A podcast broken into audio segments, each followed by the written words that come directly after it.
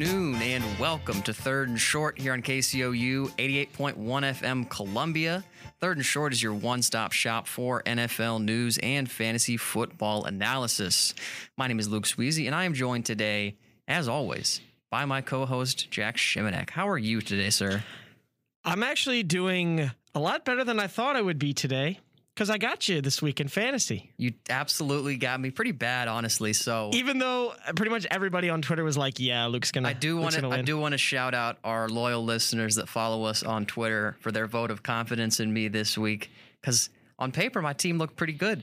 And- Yeah. and I don't even blame the loss on one particular person because no one really underperformed severely, but no one had a huge game, and you had a couple guys go over twenty, and Yeah. that's what ended up putting me away this week. But congratulations on the win, sir. We are now both three and two on Yeah. the season, clawing our way back up to the top, but. You got the win this week. Yeah, it's exciting. Congratulations. Thank you. All right, what are we talking about on the show this week? All right, so this week we're going to start by looking back at week five and give out some awards for some noteworthy players from the past week. Then we'll take a look at the week six game slate before closing things out, as always, with more fantasy football discussion.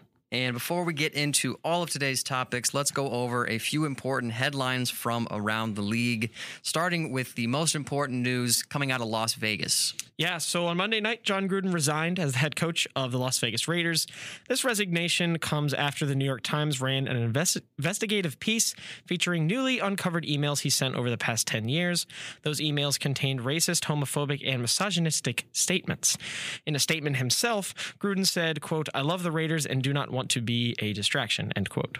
And with Gruden out now, Rich Bisaccia is has been named the interim head coach. He served as their assistant head coach and special teams coordinator over the past four years, but that's the man in charge now. And I was kind of surprised. I thought they would have gone with their defensive coordinator, Gus Bradley, who has NFL head coaching experience, but Bisaccia got the call. Yeah, Let's move into some injuries from last week because there are a lot of them. Yeah, so up first, we've got Seahawks quarterback Russell Wilson injured his finger on Thursday night football and underwent surgery over the weekend. He's expected to miss somewhere between six to eight weeks as a result. Geno Smith will replace Wilson as the starting quarterback in the meantime.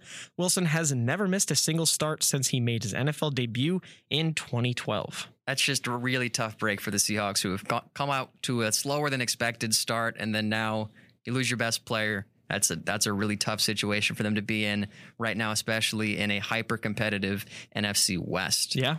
Up next, Chiefs running back Clyde Edwards-Helaire is set to miss at least three weeks with an MCL sprain that he suffered during the third quarter of, of the Chiefs' loss on Sunday Night Football. He was officially placed on the IR yesterday.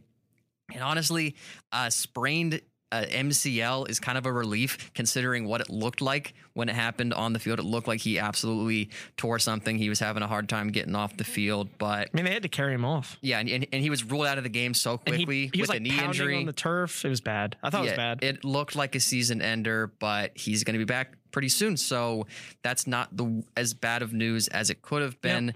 And looks like Darrel Williams and Jerick McKinnon are going to be leading the backfield while Clyde rehabs his knee. Yeah, and Clyde wasn't the only Chief to get hurt on Sunday night. Starting left guard Joe Thuney actually ended up fracturing his hand. The injury occurred on the first series, and he played the entire game after. The severity and timetable of the injury are really still unknown at this time. And that's another tough break because a lot of problems with the Chiefs right now, but their offensive line, surprisingly, is not one of them. So Right. losing a big piece would be difficult. And then up next, we've got Steelers wide receiver Juju Smith Schuster dislocated his shoulder this Sunday following an examination and an MRI on Sunday night. The team decided that he is going to undergo surgery, which means that his season is officially over. It's probably the last time we see him in a Steelers uniform, too. Yep, on came back on a hometown discount, and I expect him to go elsewhere. Yeah.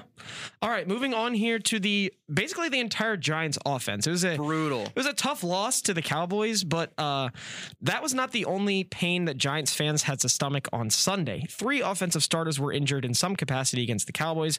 We'll quickly run through all three of them for you right now. Running back Saquon Barkley, who missed almost all of the 2020 season with a torn ACL, is now out with a sprained ankle. He is likely to miss multiple weeks. Quarterback Daniel Jones suffered a concussion, but was in good spirits after the game game and flew home with the team. If he clears protocol, he will play this Sunday. Lastly, wide receiver Kenny Golladay went out for the game with what doctors are calling a hyperextended knee. I believe he is considered week to week. And up next, the injuries just do not stop for the San Francisco 49ers. Rookie quarterback Trey Lance has a sprained knee that could cause him to miss a bit of time. They are on a bye this week, but this is worth watching going forward because he's only expected to miss a week or two. So if he is unable to go after the bye week, Nate Sudfeld is up. Nate Sudfeld will likely be elevated from the practice squad to start in week seven against the Colts. And I'm sure as a lot of people remember from late last year when the Eagles may have allegedly tanked for a draft Wait, pick. we don't want to speculate. Nate Sudfeld was the guy that that Doug Pederson wanted to get a good look at. Yeah. Um, th- this is going to happen when your rookie quarterback runs 20 times in in his first NFL start. Yeah, So they got to be careful with him. situation for him to be in. They got to be careful with him. All right, lastly, before the break, Cardinals star pass rusher Chandler Jones tested positive for COVID 19 yesterday. He is fully vaccinated and will be eligible to return if he can provide two negative tests 24 hours apart. So he could be back as early as Thursday if he's asymptomatic, but there still is a chance the Cardinals are without their defensive anchor in a tough matchup against the Browns this week. They need all the help they can get in that matchup to keep the undefeated streak alive, and not having Chandler Jones will be a really tough break for him. For sure.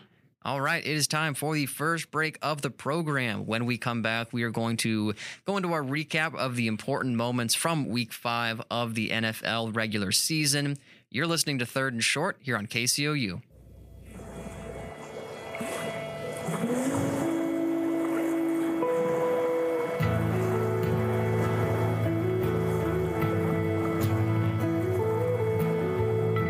Welcome back to Third and Short here on KCOU 88.1 FM Columbia. I'm your host, Luke Sweezy, joined by Jack Shimonek. And this show is dedicated to covering everything related to the National Football League. And it's time to take a look back at what you need to know from week five. And as we go through some of the best games from last weekend, we will be handing out some awards as we move along. So let's get started here. One of the crazier games we had last week, something we did not expect to be as close as it was. Packers at Bengals. Packers come away with a win 25 to 22 in overtime. Yeah, this was definitely one of the craziest games of the week. Um, I don't know why, but it seemed like nobody could make a kick in this game. I mean, Mason Crosby, who has been historically so reliable, missed three straight potentially game winning field goals. Yeah. I think that was more field goals than he missed all of last season. Which is crazy. Yeah. There had to have been some sort of crosswind or something because both of them were just missing left and right, And- or yeah. just got the yips, but something wasn't right. And even Evan McPherson, who has, he's a rookie, but he's been really solid. Uh, he was having a tough time making kicks too. Mm-hmm. So def- tough to watch. And then Evan McPherson, like you said, the Bengals kicker, he had one that he thought was going in for Yeah. sure, and it, it looked like it was. And then Mhm. something something picked it and moved it off to the right, and he started celebrating before it officially was called good. And there's a pretty tough clip to watch of him celebrating, and then the moment of realization. Yeah. def- de- definitely kind of a heartbreaker there, and closer than we expected. And I think that the Bengals are really the story here, more so than the Packers, because no one really thought that Joe Burrow was ready to go toe to toe with Aaron Rodgers, but he was definitely up for the task. Um, the Bengals offensive line still has a lot of issues, but when Burrow had a clean pocket, 22 of 27, 232 yards and two touchdowns. It's very good. So Burrow's sophomore campaign is looking strong, and I think a good reason for that is his old buddy Ja'Marr Chase, who is continuing his um, campaign to be offensive rookie of the year, Yeah. and he's just been playing great. For sure. And Ja'Marr Chase has the most deep receiving yards by a rookie in their first five weeks of the PFF era, so kind of the 2000s there. Yeah, and I think uh, you mentioned Ja'Marr Chase. He's been great. The Cincinnati secondary hasn't really gotten enough credit.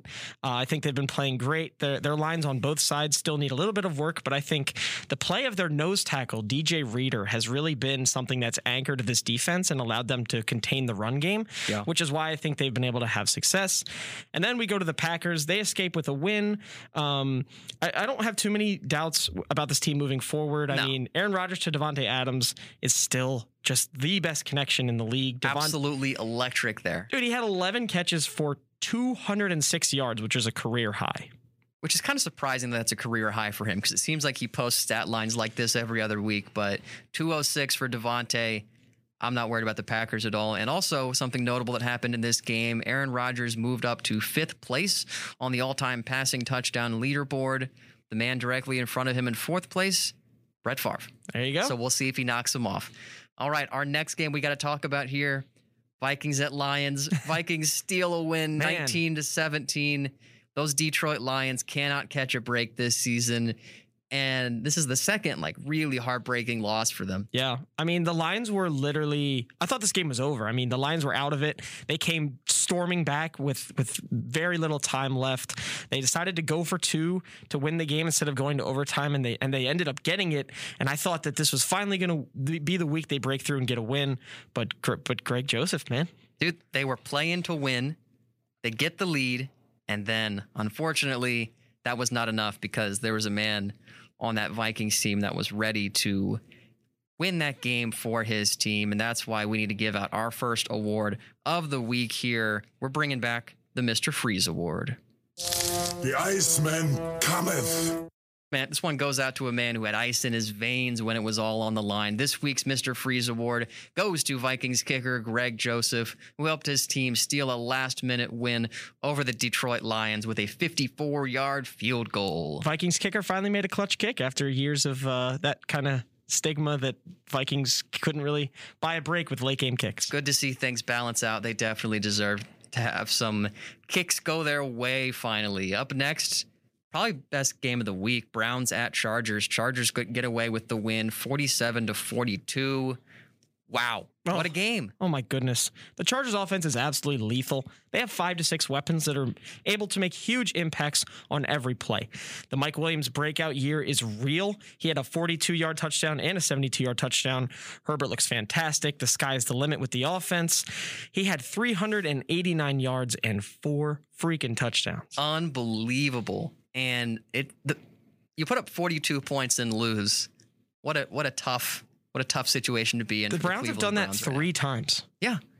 They've been I don't think they've been good. They just keep playing in all these close games. I think something you've been talking about a lot is how they really play to the level of their competition. So Yeah. they're able to hang with a Chargers team that puts up 47, but also when they played the Texans, they kept that a little bit too close for comfort for most of the game. So that might be a problem moving forward.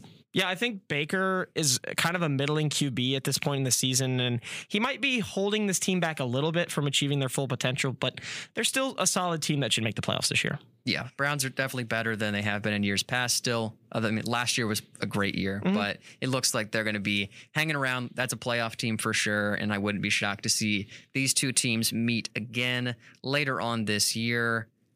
Up next, we got the prime time game, Sunday night football, Bills at Chiefs. Yeah. in which the Bills won 38 to 20, and not really a heartbreak here for me because I'd said You on the show last week that the Bills were going to win, and unsurprisingly, they did because the Buffalo Bills are the team to beat in the AFC. They have to be. The Chiefs did not really even look competitive for large parts of this game, and the Bills got to avenge their playoff loss here in a big spot. And I don't think these issues that the Chiefs have right now are going away anytime soon. Yeah, it's it's one of those things where I think turnovers have been a huge problem for them. Um, Mahomes has had time to throw, but things really aren't coming together for him. There's an, a very uncharacteristic stat that I saw that this season Patrick Mahomes has fewer completions over 20 yards than Mac Jones, Zach Wilson, Jared Goff, and Taylor Heinicke. Not exactly the names that you'd be expecting for Mahomes to be around. That's not really a list of gunslingers by No. any stretch of the imagination. So it is not a typical Patrick Mahomes season right now. He also threw two picks and lost a fumble on Sunday night. One of those interceptions was because the ball bounced off Tyreek Hill's hands. The other one though was on him. He was trying to side like sidearm one underneath somebody's armpit to get to a guy on the side and, And he made a nice play. batted it and Yeah. picked it. So that was that was a bad decision there, but hopefully things will get right. But I'm not entirely sure because the offense had some issues, but that's not the biggest The concern offense is fine. on The offense team. has been really fine. the defense It's though bad. It's so bad. might be the worst in the NFL Yeah. and it just keeps getting worse. Listen to this. They are currently ranked 32nd in the league for points allowed, 31st for rushing yards allowed, 29th in passing yards. Like this is just not a team that can stop anything. Yeah. Granted, the Bills have just an incredible offense that's a lot more balanced this year than it was last year. But this, I, who are we going to stop? We couldn't stop the Eagles. We can't stop the Bills. I don't, I don't like where we're sitting right now. All that being said, I think the the Chiefs are still a lock to finish second in the AFC West. Because we're better than The Broncos, and the Raiders, are frauds. Don't even. They haven't. They didn't play anybody, and the Raiders lost their head coach, and the Broncos haven't looked good. So Yeah. don't worry too much about the Chiefs. Chargers are for real. I think again, again, Chiefs make the playoffs still. Yeah, We probably lose round one, yeah. but I think we're looking looking at a wild card spot now. Okay. All right, let's move into the next game here. Patriots at Texans. A lot closer than we thought. Once again, Patriots narrowly escape with the win, 25 to 22, and they were lucky to get away from Davis Mills, Yeah, for sure. which is a phrase I was not expecting to say today. I know Davis Mills not only held his own against literally the kryptonite of rookie quarterbacks Bill Belichick, but he actually played a really great game and deserved a lot of credit for keeping the Texans in that game. I mean, I think he had over 300 passing yards. Yeah, and that's that's almost a historic performance basically against Belichick, who always knows how to make rookie quarterbacks look terrible. Yeah, but Davis Mills has to be good because he was back up to Tyrod Taylor. The prophecy must come true. It's just how that Ty- things work. Tyrod's backups have to become quality NFL starters. And I know we've got an award we've got to give out for this one. Jack, walk us through it. So it's funny that the Patriots ended up beating the Texans because this is the Bill Belichick You Had One Job award. And now we're going to give this one out to the Texans punter. And uh, he actually kicked the ball off his own lineman's head that ended up sparking the Patriots comeback after New England was down 22 to 9 at one point. Can't make this one up. Yeah, it was really a weird play in which the Texans like it was like fourth and two, and they tried to pretend to fake the punt, and then the punter ran back real fast to catch the snap, and he must have been too close to the center because the Patriots defensive line pushed the personal protectors back, and he ended up kicking it right off his helmet. It's a funny clip. You got to go watch it. It's really funny. it's really And- funny. and that was really the you got to ca- feel. You got to feel for the guy. That was really the catalyst that allowed the Patriots to get back into the game. So if that didn't happen, who knows if the know. Patriots even a won? a total fluke play like that ended up deciding the game pretty much. But yeah, what a different story it would be if the Texans ended up winning. for sure. All right, let's move into Monday night, a game that made you sweat quite a bit. Colts at Ravens. Ravens come away with a big win, 31 25 in overtime. Another overtime, prime time win for the Baltimore Ravens. Yeah.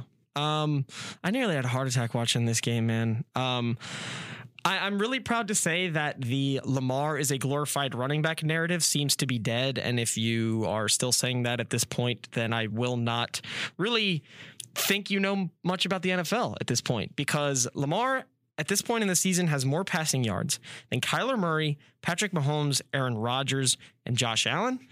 And he has more rushing yards than running backs Aaron Jones, Jonathan Taylor, Antonio Gibson, and Miles Sanders. That's why we want to give out the Thanos Award to Lamar Jackson this week. Fine. I'll do it myself. And do it himself, he did. Lamar Jackson posted a stat line of 87% completion rate, which was the NFL record for a completion percentage in a game with over 400 passing yards. On top of that, four passing touchdowns, 442 passing yards, and 62 rushing yards. So, what an incredible individual game performance, continuing an incredible season from Lamar Jackson, where he's getting it done in the air and silencing all of his critics. Yeah, I'm I'm really excited that he's been able to move the ball through the air. I think that he he might be first or second in an MVP race right now. Josh Yeah. Allen's the only guy that I might put above him. But the fact that he's been able to do this without Bateman being on the field and Miles Boykin gives me a lot of confidence going forward. I, I'm more worried about the defense, honestly, than anything else. A, a lot of preseason injuries have hindered our performances, and you know, I, I'm excited that we're four and one, and um, we'll get into their Week Six matchup here a little bit later. Now, what do you make of this Colts team? I don't know. I feel like the Colts can be competitive. They really should not have lost this game. They only have one win. I don't know. They they still have a shot to win the AFC South because there's really no one that has a firm grasp on that division. Yeah, that's a real messy division. And right I feel now. like they have enough talent to kind of get things together. It's still Carson Wentz's first year on the Colts, and maybe there's some growing pains there. And that's definitely fair. I wasn't expecting them to be too great right out of the gate, and things just haven't fallen their way when it mattered a lot this Yeah. year. And again, losing on a fourth quarter comeback here in prime time is a tough spot. But again, the Colts could win that division, They could. and and it, and it might take just a record barely above 500 to do so, because everything else is just a disaster. But Yeah. we will we will see there. But again, Baltimore Ravens looking great so far, so you got to be excited about that. I for sure am. All right, it is time for another break here on the show. When we come back, we'll be kicking off our Week Six preview. You're listening to Third and Short here on KCOU.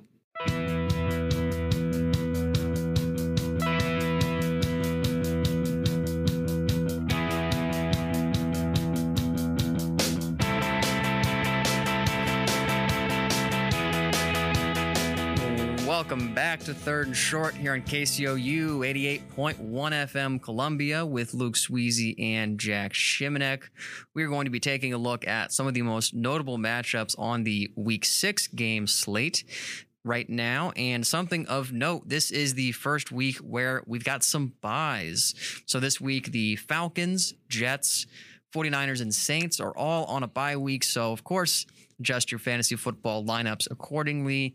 But let's get started with the prime time games here. Up first, Thursday night football, Buccaneers at Eagles. How do you feel about this one, Jack? So this is an interesting one. Um, I don't really think it's going to be particularly close. The final score might look a little bit better if the Eagles score one or two garbage time touchdowns.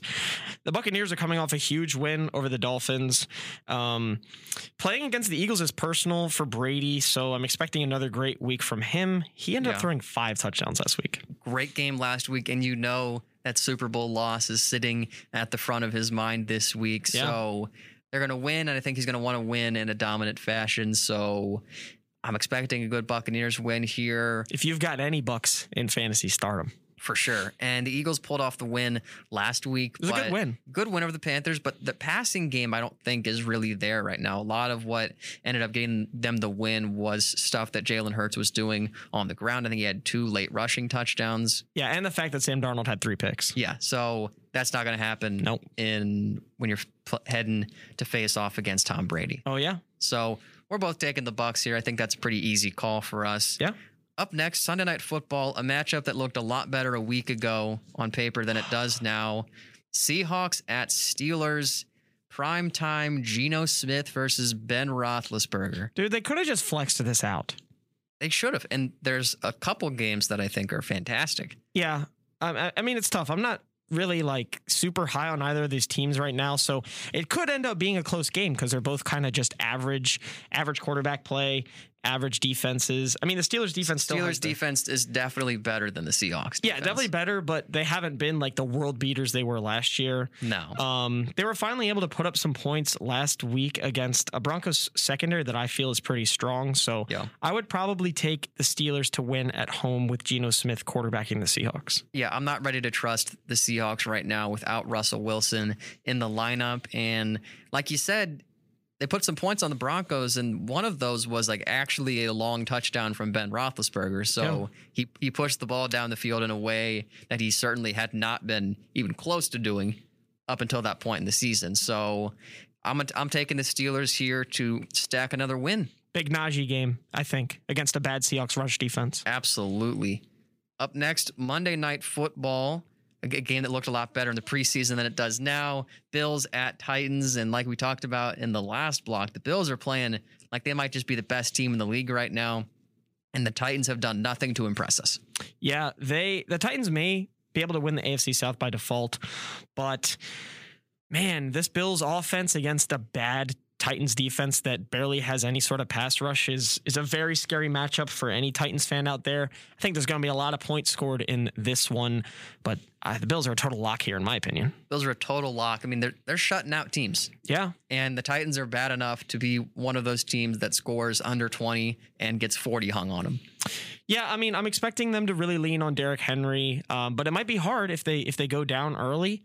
So so we could see Tannehill throw the ball 40 times, which which does not bode well for the Titans offense that may or may not have Julio Jones. Yeah, and Josh Allen, like you said, def- definitely a top MVP candidate right now. And I'm surprised that there hasn't been as much noise being made by Stefon Diggs this year. It seems like other targets on the offense are emerging in more consistent roles. Yeah. because we had we had two Emmanuel Sanders touchdowns. You got Dawson Knox making a, a decent impact there, but that Bills team, I don't you pick your poison Exactly. because that is the team that I don't want to face again. No, no, no, I, no. I just had the pleasure of watching what happens when you go up against the Buffalo Bills. So yeah. th- another primetime game for them. So they got a nice long rest, especially too, going from Sunday night to Monday night. For sure. Bills are going to win this one. I'm not questioning that at all. Up next, we got another good Ravens matchup on the books. Chargers at Ravens. I think this is probably game of the week. What are your thoughts heading into this one? I am so terrified to play against this Chargers team because They're we good, man. we we made Carson Wentz look pretty freaking good last Monday night, and I'm a little afraid that the Chargers are just gonna do what they did against the Browns and literally score on every single drive. Um, again, I think this is gonna be an exciting game. I have a good friend who's a Chargers fan, so I'm sure if we cannot pull this one out, I'll never hear the end of it. But Herbert is so hot right now that I am just going to. I'm just going to have to pick the Chargers. I can't really see a way that the, the Ravens were pretty lucky to win against the Colts. I mean, we played three quarters of, of pretty average football. And I think the Chargers are just so on fire right now that they will probably be able to find a way to beat us. I just feel like this is a game that the Ravens are going to find a way because they seem to just find a way to win in a lot of these close games. And even if the Chargers might be the better team, I think I think the Ravens are just going to somehow figure it out. I really like that it's at home. I really think that that can That give helps. us a chance. Um, if it was on the road, I would definitely have the Chargers all day. Um, but the Ravens are favored, and you know Vegas knows, so that gives me that also gives me, gives me some confidence for sure. Yeah, I wouldn't be too scared, but I I'm excited to watch this game because this is again two of the top young quarterbacks in the league. Both teams playing really well right now. This is an exciting game and I don't know. This this Chargers team like we talked about earlier, they they really look like something special because it seems like they've always looked pretty good heading into the season for the last few years, Yeah. but it never really translates into the high level of regular season success that so many people would expect based on just looking at the depth chart. This team is for real now. Yeah, they Th- are. th- This is a Chargers team that I'm afraid of. This is not a Chargers team that's going to choke away a bunch of fourth quarter leads like they used to. Yep. So well coached. Brandon Staley looks like a really great hire. Might be one of the best of the offseason based on what we've seen Coach of the year so candidate. far. Uh, absolutely, because Justin Herbert is is who we thought he was after last year. Yeah. His incredible rookie season and production that a lot of people thought wouldn't be sustainable is somehow better. Yeah, There's more Uh, touchdowns going that way. He's crazy. So I'll take I'll take the Ravens. You'll take the Chargers here. We'll see how this one plays out, but I'm definitely looking forward to it. I'll be watching that one closely. Another big matchup here: Cardinals at Browns. Yeah. How do you feel about this one? Now, one thing we do want to mention here is over the break, we had some breaking news that Cardinals center Rodney Hudson has been ruled out for this week with a rib injury. So that's another factor to consider in a very competitive and close game. Yeah, that was that was an injury he sustained against the 49ers last week. Um again, Chandler Jones being able to play, I think is one of the X factors for the Cardinals' success in this game. If that defense cannot generate a consistent pass rush against I would argue the best offensive line in the league. I don't really know. I'm not sure if Jedrick Wills is going to play, but that's another thing to monitor. If, if Baker doesn't have his big left tackle there, then they might be able to get more pressure on him. But if if the Cardinals can't get a pass rush, they'll they're going to get burnt on the back end because they have a very young and inexperienced secondary that's kind of been playing above where I thought they would right now. So we For might sure. see them regress a little bit back to to the average. There's no way this one's not really close. Yeah, I feel like it has to be. Who, who, who do we think wins this one? Because it seems like the Chargers, the, the excuse me, the Cardinals, Yeah. undefeated. Mhm. At some point, it's got to end. Yeah, it will. And this is this is a tough matchup for him. Does the momentum roll on, or is this the end of the line? I know a lot of people are not sold on the Cardinals at all. And personally, I'm a humongous Kyler Murray fan. So maybe I'm a bit biased, but he's looked somewhat human these past two games. Yes. He hasn't had crazy fantasy games like we're, we're accustomed to. And I think he's going to have to turn it all the way back up to beat a Browns team that's searching for a signature win. Um, I still think the Cardinals are going to win. It's tough for me to pick against an undefeated team. I think one another matchup to watch will be Stefanski versus Kingsbury. We'll see who outcoaches the other. Yeah, and it's tough because the Browns, I think, should have a better record than they do based on their play this year. Yeah. It's just it, it's just been a slightly underwhelming year, but they're going to hang tight with the Cardinals. But there's no question about that. They definitely should. I'll take the Cardinals though. I'll, I'll I'll go with you on this one. I think the Cardinals are going to continue on with their success here, and Kyler Murray should. I don't, I don't even want to call it a bounce back game, but he should just play better Yeah, and put put up some bigger numbers. So for sure. well, another game we got to talk about here the Kansas City Chiefs taking on the Washington football team. And this is something that I feel like I got really wrong in the offseason in that the, the Washington football team is just not who they were last year. No, not at all. They were able to win the NFC East last year by winning the turnover differential, playing conservatively on offense, and then holding it down on the defensive line. And that team is letting up so many points right now. yeah. And the quarterback play, to offenses that aren't great. Yeah. Like Saints, um, who'd they play? Falcons. uh huh. Like a lot of points to They, they let Jameis put up a pair of really long touchdowns against them last week. Yeah. So this is not a, team that has a defense that can hang around. And the Chiefs' offense is still good. Yeah, this is a this is a game. The Chiefs are still a good team. I know they're two and three. People are going to overreact to some of the losses they've had against good teams, but th- this is a game that the Chiefs will win. They, they're going to bounce back. They're still a good team. I, I would I would I would lock the Chiefs in this week for sure. How do you feel about the play of Taylor Heinicke so far this season in relief of Ryan Fitzpatrick? Heinicke has been good for making big plays. Uh, and his ability to run and kind of improvise on plays that break down. Um, but he also throws some head scratching interceptions. Obviously, he's not one of the best quarterbacks in the league, or he would have already been starting and not backing up Ryan Fitzpatrick. Yeah. So I think sometimes he puts them in great situations, but he can also really throw some interceptions that put them in bad situations. And we all just kind of expected that he there was some promise with Taylor Heinicke after his playoff performance against the Buccaneers. Yeah. And it's been a bit of a roller coaster for him so far this season. And I think this team with Fitzy would have been so much fun. I know. It's it's it's it's really tough because this was a really good situation for Ryan Fitzpatrick after being the relief pitcher basically over in Miami for a Yeah. little while. And I was excited for that. And unfortunately, that was taken away from us due to injury. And now we have the, the Taylor Heinicke experience. Yeah. And the Chiefs Chiefs taking the win here. If the football team wants any chance to win, they need to lean on the ground game with with McKissic and Gibson and really run the football. They'll they'll put up points. Yeah, they will. It'll be a pretty high scoring game, but I the, the Chiefs are going to be able to win this one, put us at 500. How about that? Lock it in. Lock it up. All right, it is time for one last break here on the show. And when we come back, I'm going to be wrapping things up by talking about what you need to know for your fantasy football teams this week. We'll be right back. You're listening to Third and Short here on KCOU.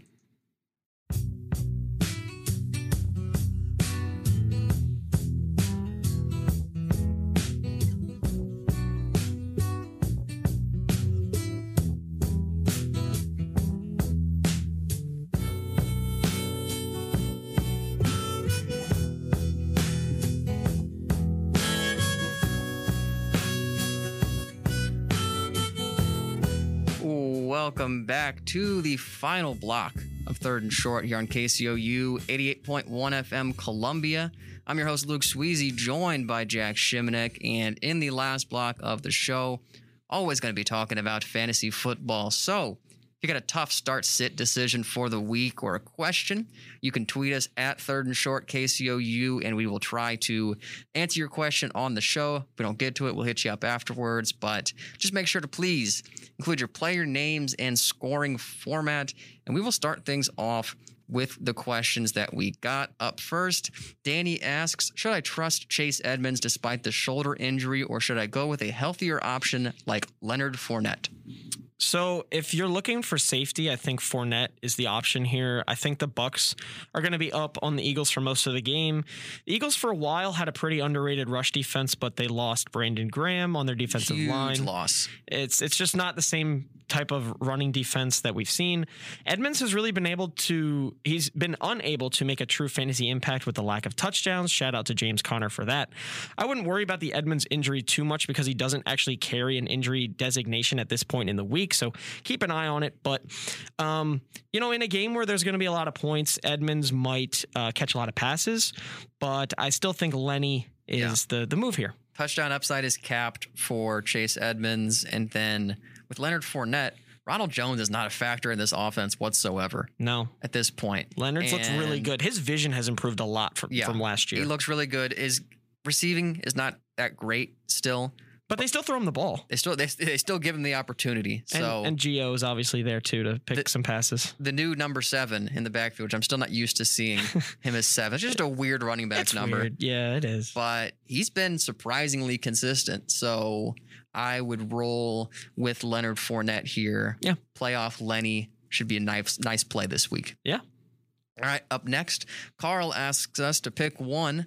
Miles Sanders, Latavius Murray, or Darrel Williams. This one's uh this one's actually kind of tough. I thought about this one for a little while. Here's how I would rank them. I would rank them Latavius Murray, Darrel Williams, and then Miles Sanders. Miles Sanders right now cannot be started against a really tough Bucks run defense. The Buccaneers have the best front seven in all of football. Bench any running back against the Buccaneers right yeah, now. at this point, that's that's basically where we're at. Um, Miles Sanders has been so underwhelming this he- year, especially considering where you would have had to have drafted him at. Yeah. To be your RB2. Just a really disappointing season. the workload's not even there. So, but between the workload and the tough matchup, I'm I'm staying away. I think Latavius Murray is the RB one for the Ravens, while there's still a lot of uh, questions in that backfield. And then Darrel Williams is is a is a decent option, but we really don't know what his role is going to be. We could totally see a committee there in Kansas City. Um, but yeah, I, I think that we see a little bit more of Kenneth Gainwell uh, when the Eagles are down against the Buccaneers. I'll agree with you there. I think that Tavius Murray is probably going to be the start there. I'm not comfortable with Miles Sanders right now. Yeah. All right, up next, Connor asks Is Devontae Booker worth the start over Ja'Marr Chase? Of course, Devontae Booker is now in line to lead the backfield of the New York Giants. But Ja'Marr Chase has been on fire, and I think that Ja'Marr Chase is a must start at this point in the season. How do you feel? couldn't agree with you more. Uh, while Booker will definitely have a big role in the offense, the uh, the Giants have the Rams this week. Now the Rams do not have a great rush defense, but I feel like Devontae Booker is going to be a negative game script. I really don't know who's behind him to like catch passes or be the personal protector for either Daniel Jones or Mike Glennon, depending on who plays. But Ja'Marr Chase plays the Lions. There's probably going to be a lot of points scored. You can't bench Ja'Marr Chase at this point. I mean, I have Ja'Marr Chase and Joe Mixon, and I'm probably going to start both of them this week, which is a little terrifying. A Bengals stack. I have a lot of confidence in Ja'Marr Chase. He's got to be started over. I do Devontae too, Booker. man. I'm I'm I'm sticking with Ja'Marr Chase this week. Yeah.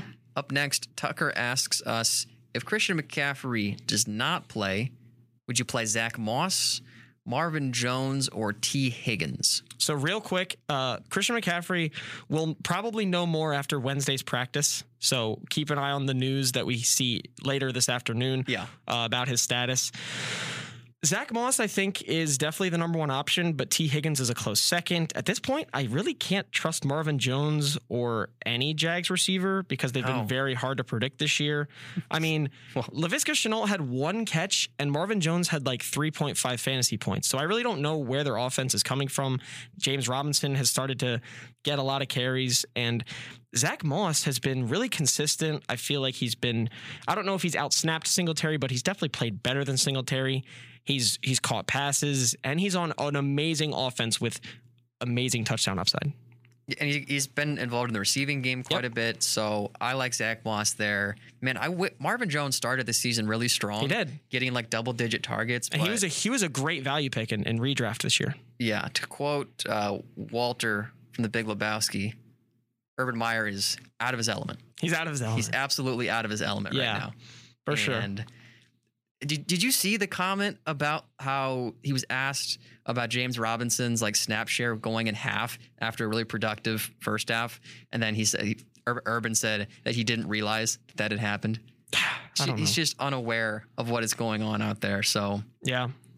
fade Marvin Jones, fire it up with Zach Moss this week. That's the that's the verdict here on third and short.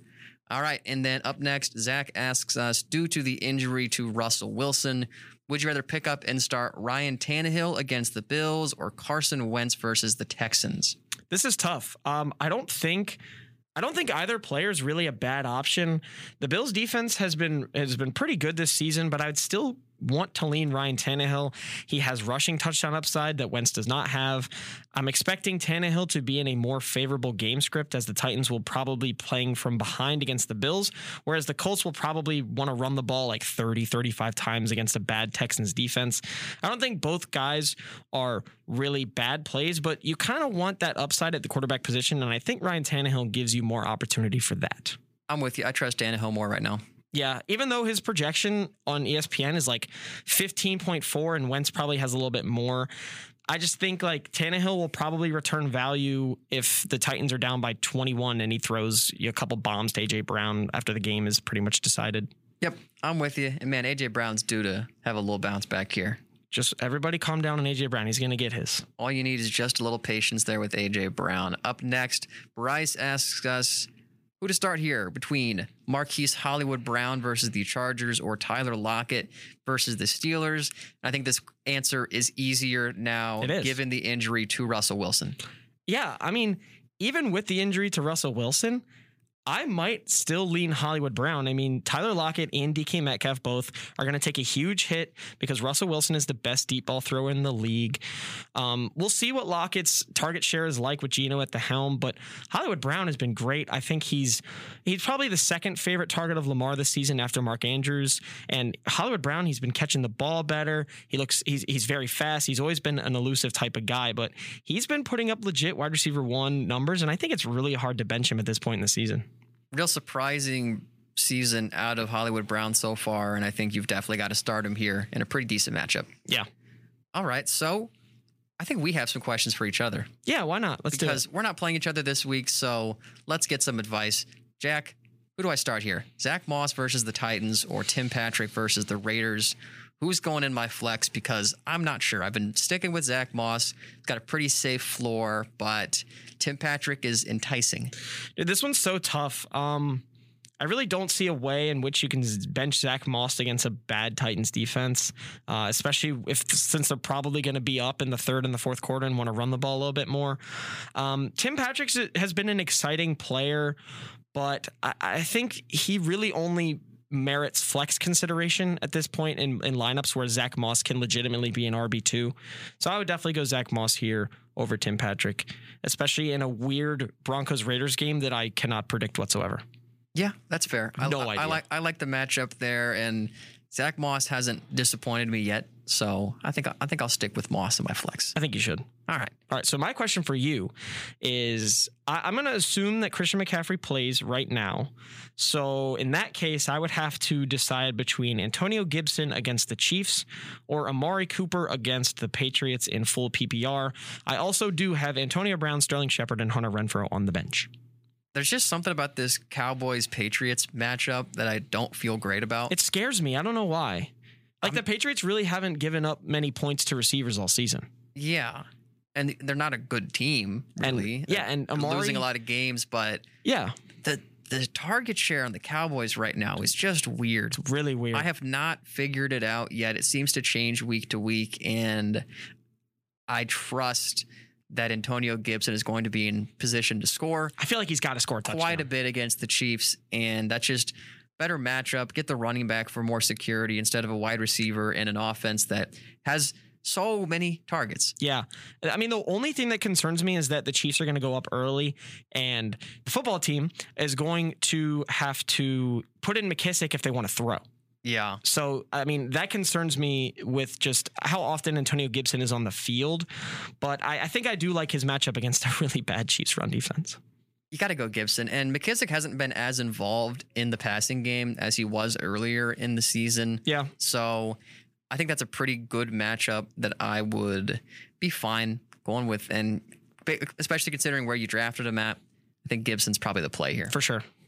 All right. Um, real quick here, we want to talk a bit about the implications of these injuries we've been talking about so much in the last hour and what that is going to do to the stock of other players. So, up first, um, really, it's what pl- what players are going to have their stock decrease as a result of the injuries around them. Who are some names you want to throw out there? So, um, there's actually so I have I have Deebo Samuel on this list, but I really want to lump the 49ers, the Giants, and the Raiders all together. So the 49ers have uh, no consistency at the quarterback position. So I think guys like Aiyuk and and Deebo are not viable, and I wouldn't really want to start any of their running backs. Giants receivers also with the injury to Daniel Jones, and Raiders skill position players because Jon Gruden is their play caller and he's gone now. Yeah, I would be cautious cautious with your Raiders this yep. week and see how that new offense is going to look with a new coach and new play caller. So I agree with all those there. And then last, I want to throw out two names of players whose stock is going to rise because of an injury to another player. Obviously, number one here is Devontae Booker yep. taking over the backfield for the New York Giants. And then also Diontae Johnson, who I assume is probably already in a lot of your lineups, mm-hmm. but I think that he is officially in start it and forget it territory yeah. after the injury to Juju Smith Schuster. And that is going to do it for us today, folks. All right. Thank you so much for tuning into Third and Short this afternoon here on KCOU 88.1 FM Columbia.